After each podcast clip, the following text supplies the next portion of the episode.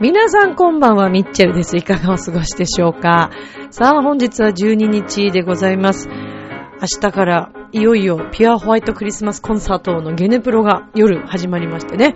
えー、そして14日、15日、えー、続いて2日間の公演となりますが、えー、かなりチケットがもうはけているということで、もし、あのー、ラブミッション聞いてくださっているリスナーさんも、ご家族、えー、お子様いらっしゃらなくてもですね、大丈夫です。大人だけでも楽しめます。もちろん、小さなお子様、えー、ね、いらっしゃるということであれば、ご家族のチケットもありますけれども、ぜひ皆さん遊びに来ていただきたいと思います。今回10回目ということで、より今まで以上に結構盛りだくさんな、えー、約1時間20分ぐらいなんですけども、浦安市文化会館、えー、こちらでの公演に向けて、もうすぐということで、私たちももう最後ちょっともうドキドキしてるんですけどもね、えー、楽しんでいただけるように頑張りたいと思います。さあ、このラブミッションという番組は、恋愛、夢、ご縁をテーマに不可能を可能にいたしました。えー、不可能可能にするをモットーにしたミッチェルがお話をしていくという番組です。不可能を可能にしましたって今言い切ったね、私ね。なんだこう、もう今度言い切るようにしたらいいのかな？ねえなんて言ってるうちに始まっちゃうよ。この番組は、ちょあへお .com の協力のもと配信されています。はい。では今週も始まります。ミッチェルのラブミッション。皆様、ウェルカム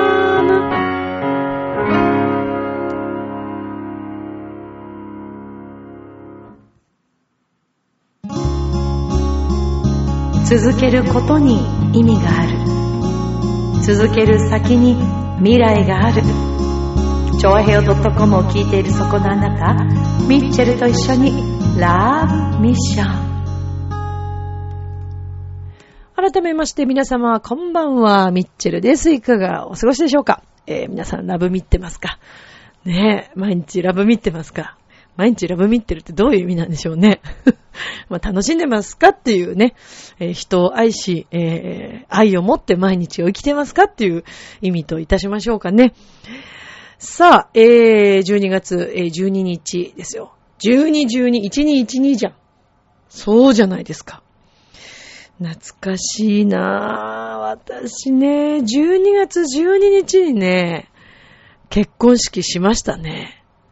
あれは何年前ですかね？え何年前ですか？もう。えー、っと、私今、この年なんで、今言おうとしちゃった。まあ言ってもいいんだけど、全然言ってるしね、いいんだけど、あえて、えー、っと、だから、えー、ちょっと待って、ちょっと待って。結婚したのが25歳。でしょ？だから結婚式が、うわーもう、すごいね、結構経ってますね。の12月12日に、はい、前浜でそうですよ。前浜ですよ、私結婚式あげたの。ねえ。でもよかったですよ。結婚式自体は本当に楽しかったし、あの、幸せな。うーん、でもどうかな。幸せな時間でもなかったのかなもしかするともうその時からね。ねえ、今思うとね、もうほんと不思議なんですよ。今思うとですね。ん、なんかすべてが偽りでできてたようなね、感覚がありますね。な、なんでかってね。なんか、そう、だからそこなんですよね、結局。そう、そこなんだと思う。やっぱ縁って、本当に結ばれるべき縁と、無理やり自分で作ろうとしている縁っていうのがあると思うんですね。これは何かと言いますと、まあその時にもちろん自分に、あのー、自分にも必要だし、相手からも必要とされて、お互いにこう、ね、まあ繋がっているんですけども、自分の気持ち次第で本当にいろんな違う世界、えー、違う方たちと出会うことができるんですけど、それって、やっぱり自分が決めない限りはそうはならなくて、まあ私の周りでもいるんですよね。こうずっと一緒に仕事してたんだけども、最近は結構会わなくなって、えー、ネットとかでもね、こうどんどん SNS とかでも見てると、ちょっと今までと全然違う思考で仕事をしたり、全然違う世界の人たちと仕事したりっていう。で、そういうのを見ていると、ある意味なんかこう、ちょっと一緒にずっと仕事してた仲間たちとかから見るとね、まあ、応援したい気持ち、よかったねっていう気持ちと、ちょっと羨ましいなっていう気持ちと、で、あと多分見方によっては、人によってはそういうちょっと位置抜けたじゃないけども、なんかその場所をからいなくなることで、やっぱり、なんか、何なんだろうね、あの人、みたいな風に言う人とかもいるんですよ、中には。それは、ここの、今、ずーっと同じ世界のところから、まあ、そこは抜けたわけで、本人はものすごい多分努力してると思うんですね、そこから抜けるっていうのは。そう。だからそれはすごく努力ではあるんですけど、やっぱね、その、まあ、楽器の人なんですけどね、相当な努力をしてましたね。うん。私は話を聞いてたんで、いろいろと。で、だんだんだんだんその子が変わっていく様をこう近くで見てて。で、まあ、最後の方私にもそれは言わなかったけど、私に話してないことはもちろんたくさんあるでしょうし、あの、多分誰にも言わず自分ですごい努力してたって感じがする。うん。でもその努力はもう普通じゃないです。と思いました。だからね、新しい世界に行くっていうのは、ものすごくね、きついと思いますよ。いろんな意味で。風当たりも多分強くなるでしょうしね。そう。だし、やっぱりまあ人からの見られ方っていうのもそうですけど、本人が相当な意志の、まあね、その、私のその、あの、お友達はね、でも意志がすごい強い。で、あと、ちゃんと自分を持ってる。絶対ふらつかないです。絶対ふらつかない。で、いい意味でのプライドもちゃんと持ってるし、ものすごいちゃんと練習するし、弱音吐かないし、プラスな話しか絶対しないし、人に嫌な気持ちを絶対与えない。だからもう誰、いろんなとこからこう話を聞く。みんな、みんな彼女のことをいい子だっていう。うん。彼女の悪口を言ってる人がいないから。で、もし仮に言ってる人がいるとすると、同じ世界で停滞している、うん。そこからこう、新しい道を、世界を見ようとできない人たちは言うかもしれないね。なんか、あの子だけ変わって、どこへ行こうとしてるの？みたいな風に言う人もいるかもしれないですけど、まあでもね、本人、人生は自分のものだから、まあ自分でどこに行きたいかを設定決めればいいし、うん、でも本当にね、決意、覚悟がないとできないです、あれは。私はすごいと思います。うん、すごい尊敬してる。すごい綺麗だしね。あ、本当に綺麗なのよ。素晴らしいんです。私、ちょ、最近全然そうね、あんま連絡するあれがないから、連絡取ってないけど、じゃあちょっと久しぶりになんか LINE でもしてみようかななんて思ったりしますけど、見てて刺激になりますね。うん、もう見る見るうちにどんどん、もともと綺麗なんだけど、より綺麗になっていくし、うーん、そうね。あと、やっぱりこう、お付き合いされてる相手っていうのもそうそう変わっていくわけですよね。そう、グレードアップっていう言い方したらちょっと嫌な言い方かもしれないけど、やっぱり自分に見合った人とお付き合いをしていくんですよ。でもそれは本人もいろんな経験して、えー、自分がその世界に行きたいとか、こういう人とお付き合いしたい。それ、あの、男性とのお付き合いだけじゃなくてね、仕事をする仲間たちとしてもこういう人たちとお仕事したいっていうのもちゃんと明確に見えて、だからそこに行けるわけで、まあ覚悟がないとそれはできないですよね。うーん。まあだからそういうの見てるとね、私も、うん、自分がどういう仕事をしたくて、やっぱりね、優しさだけでは生きていけないんですよ、人生というものは。そうなんですよ。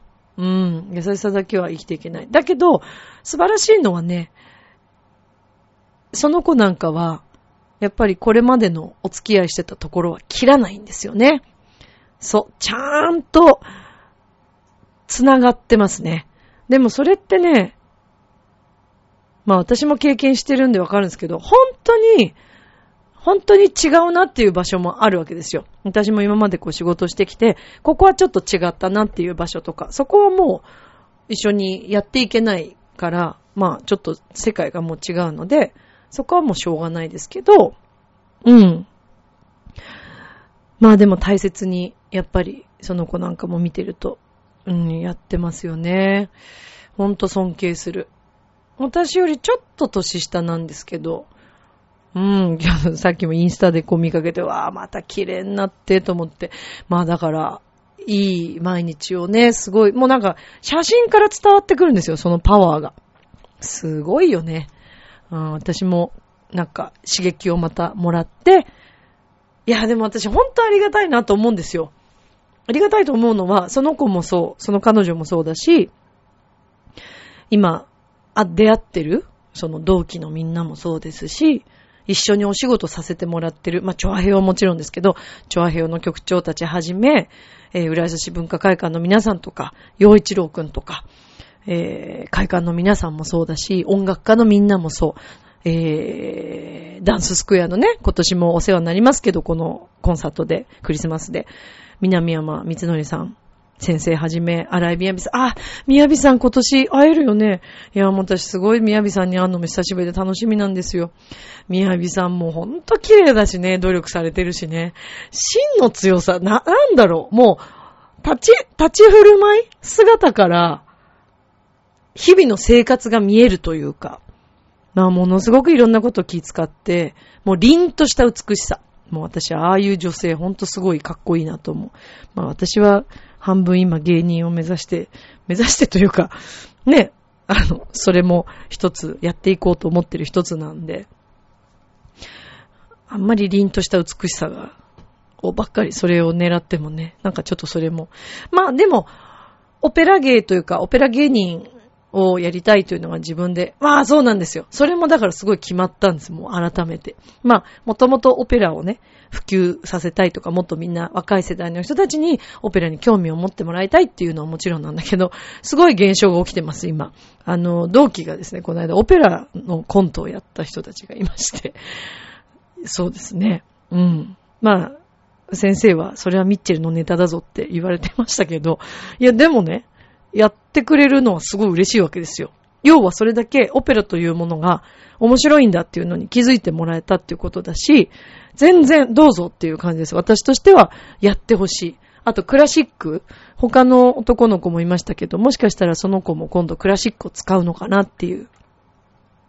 クラシックの良さ、面白さ、素晴らしさというのが、まずはこの若い同期に伝わったっていうのが、養成所の同期に伝わったって、もう私としては、もう万々歳ですよね。まずはだって近い人たちからだからね。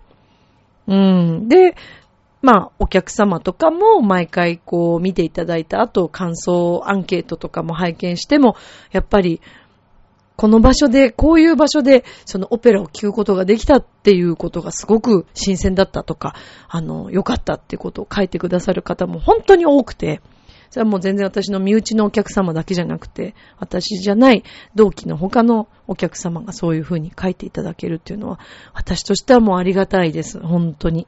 うん。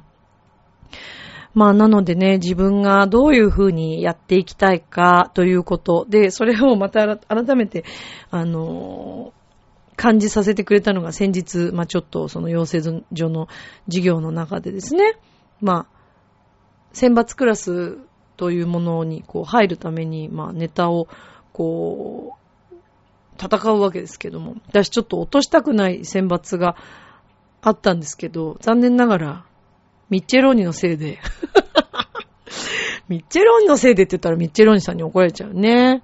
ちょっと、ミッチェローニを活かすことができなかったんですよね。うん。これはもう私が悪いと思います。ミッチェローニさんには申し訳ない。まあ、ちょっとそれを活かすことができなくて、まあ、あの、残したかった選抜が取れなかったんですけど、すごいいい勉強になりました。正直めちゃくちゃ悔しいし、めっちゃ恥ずかしいんですよ。だってもうみんなにさらされるわけだから。この人降格したっていうのがね。でもね、ありがたい。それも。あのー、経験してなかったりとか、その悔しいとか恥ずかしい思いとかをした方がいいです。いっぱい。うん、怒られた方がいいし。そう、絶対怒られた方がいいですよ。人から言われた方がいいですよ。指摘された方が絶対にいい。うん。あのー、結局、まあ世の中の社長さんたちとかもきっとそうだと思いますけど、伸びてる会社さんっていうのは、やっぱり周りからのご指摘を受けて、それもまた一つ、こう、き、ちゃんと耳にして、じゃあ、うちの会社はどうしていこうかとか、やっぱりちゃんとそういうふうに、で、もちろん、ブレないと思います。自分の芯っていうのがまずあるんで、まずは絶対ブレないと思うんですけど、うん。だから、うん、なんだろうな。やっぱ、ブレないって重要だよね。そう、ブレないこと。私は、一見いろんなことをやってきているように多分周りに思われてるみたいで、なんか一貫性がないっていうふうに多分思って見てる方もいると思うんですよ。全然大丈夫です。もうそれは見方なんで全然大丈夫で、あの、どういうふうに思われても全然 OK なんですけど、私はちゃんと理由があってそれぞれのアルバイトも含め全部同じ方向を見てやってきてるので、全部プラスになってます。うん。なんか前も言ったと思うけど、最初のアルバイトした宝石屋さんもフジテレビに近いとこに行きたいっていうね、お台場店になった時にフジテレビの方となんか知り合えないかってそんなことあるわけないのに思ったりとか、それから、そう。で、宝石屋さんで働いたのもね、なんかそういう方々に出会うことはできないのかなっていう、まあちょっとしたその頃の腹黒い下心。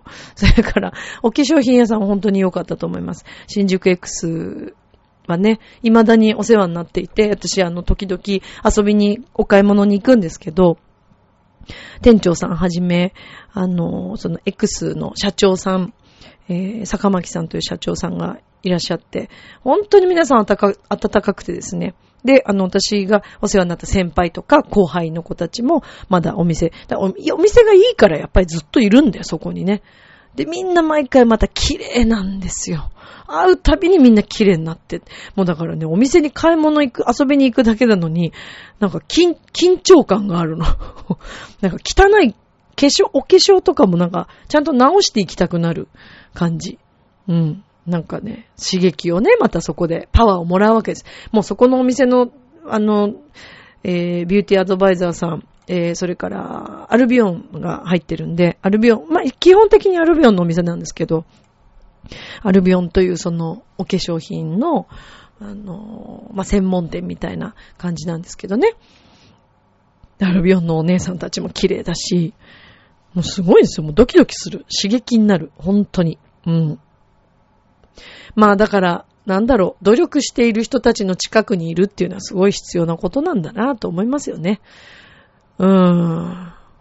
なんか、そう。で、ちゃんと皆さんは、まあ、その X、すごい売り上げがすごいんです、そこのお店は。私もともとアルバイト、その入った時も、お店に自分が最初お客さんとして買い物行ってたんだけど、あまりにもその店が好きすぎて、ある時メールで、すいません、アルバイトとかなんか社員とか募集してませんかって投げかけたんです。そしたらちょうどその時期にアルバイト募集してるっていうこと、社員か、社員さん募集してるって言って、で、面接受けて、まあ入ったんですけど、で、まあその後私はちょっと社員さんとして働くのはちょっとやっぱ難しかったので、アルバイトに、あの店長さんがすごく、あの、分かってくださってね、この音楽の仕事と両立していくためにっていうことで、あの、理解していただいて。だから本当に私、未だに店長に言ってるんですけど、あの、新宿 X の、あの、皆さんの教えと、店長さんのご理解と、社長のご理解もそう。そうです、そうです。それがあって、やっぱ今があるんですよ。だからまあ、それもつながりですよね。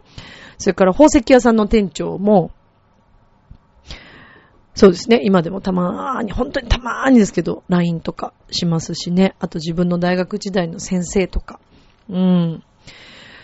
そうですね。まあ、まだまだ本当は連絡取りたいなと思ってて疎遠になってしまってる先生とかも、うん、いたりもするので、やっぱり、ね、生きてるっていうこと、その、命ってね、やっぱり限りがみんなあるので、会いたいときはやっぱ会っといた方がいいし、連絡取りたいときはやっぱ取っといた方がいいんだなっていうのも、それも、まあ、今回ね、その祖母が亡くなったことですごく感じる、感じたことかな。まあ、後悔しない、うん、毎日を送るには、もう、やれることは今やるっていうことですよね。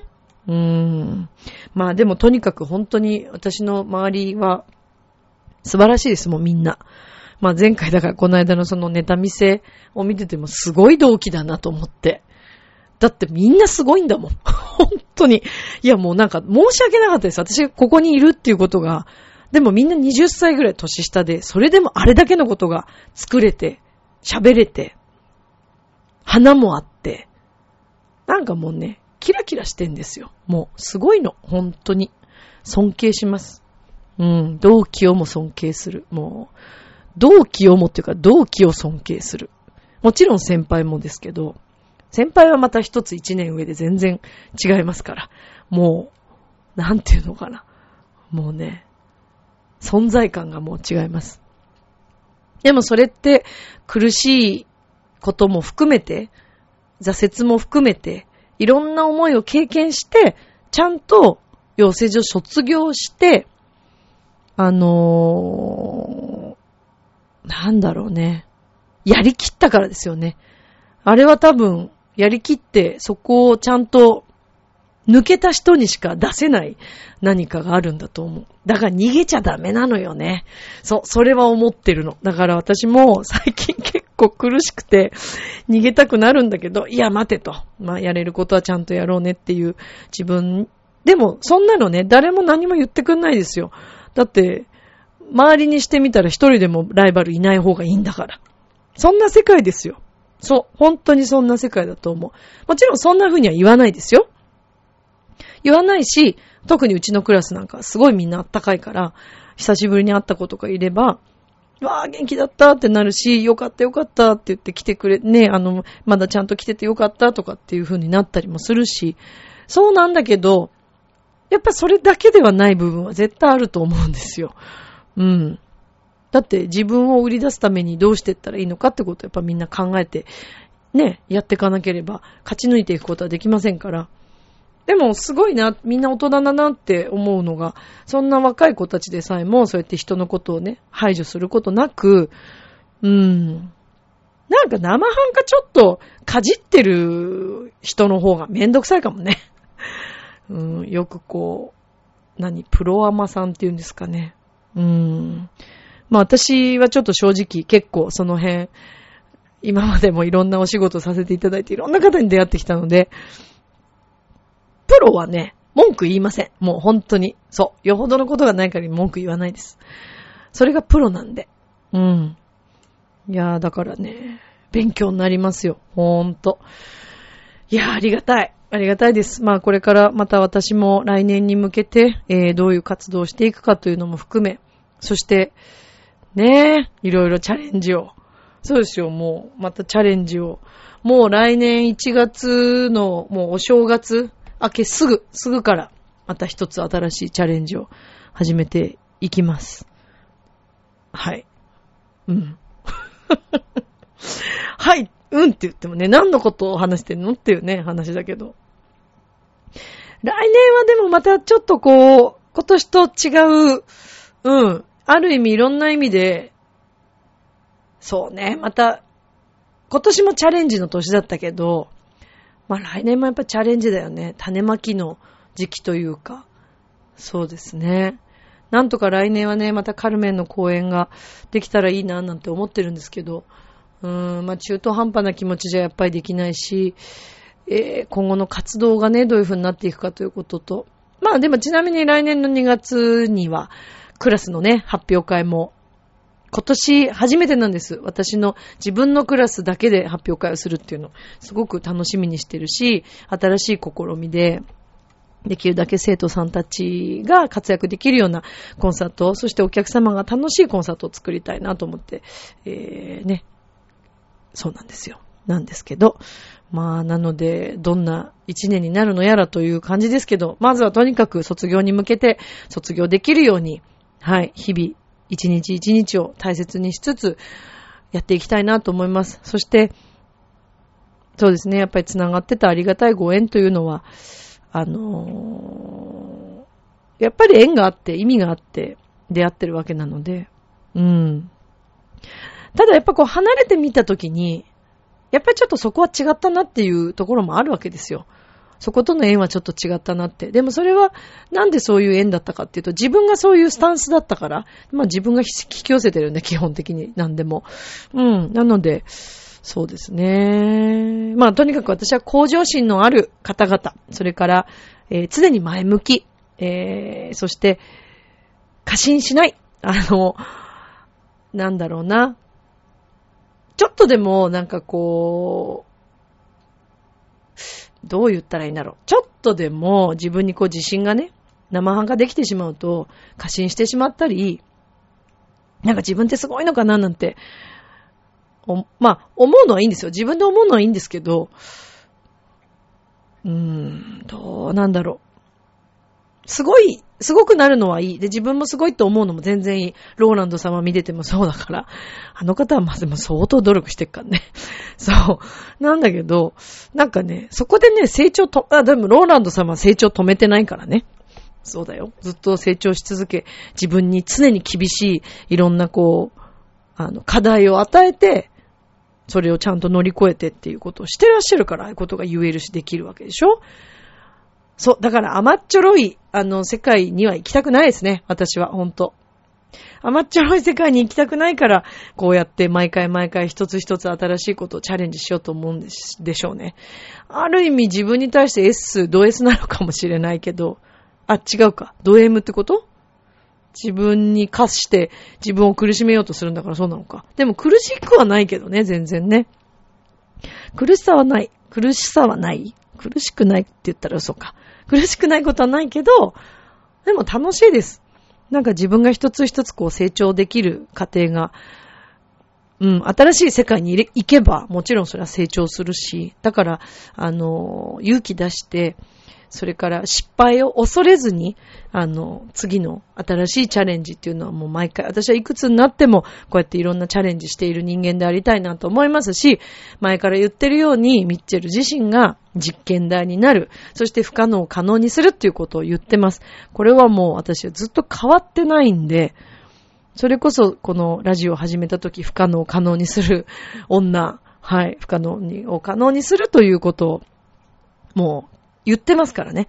これはこれからも貫いていきたいと思いますし、不思議だよね。本当に人の縁って。うん、もうそれ、それを思うばかりです。タイミングとか。うん、ありますね。でも一つ言えることは、あの、どんな状況かにあっても、悪い方向には絶対行ってないっていうことです。皆さんよく考えてみてください。ピンチだったこととか、なんか一見その時は悪かったことってあると思うんですけど、今皆さんが生きてらっしゃるということは、良かったんですよ、それで。それでダメになってた可能性もあるしね。面白いですよ。なんか一見本当に悪いようなことが起きたとしても、それは病気だったり、なんだったりそうです。何でもそうだけど、必ず、必ずちゃんといい方向に行ってるっていうことは、私が、ここではっきり証言します。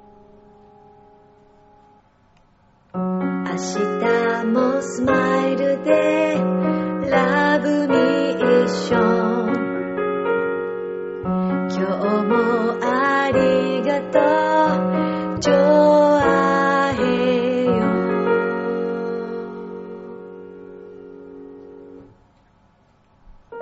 はい、ということでエンディングですけども、そう、もう断言しますよ。大丈夫。みんな大丈夫だから。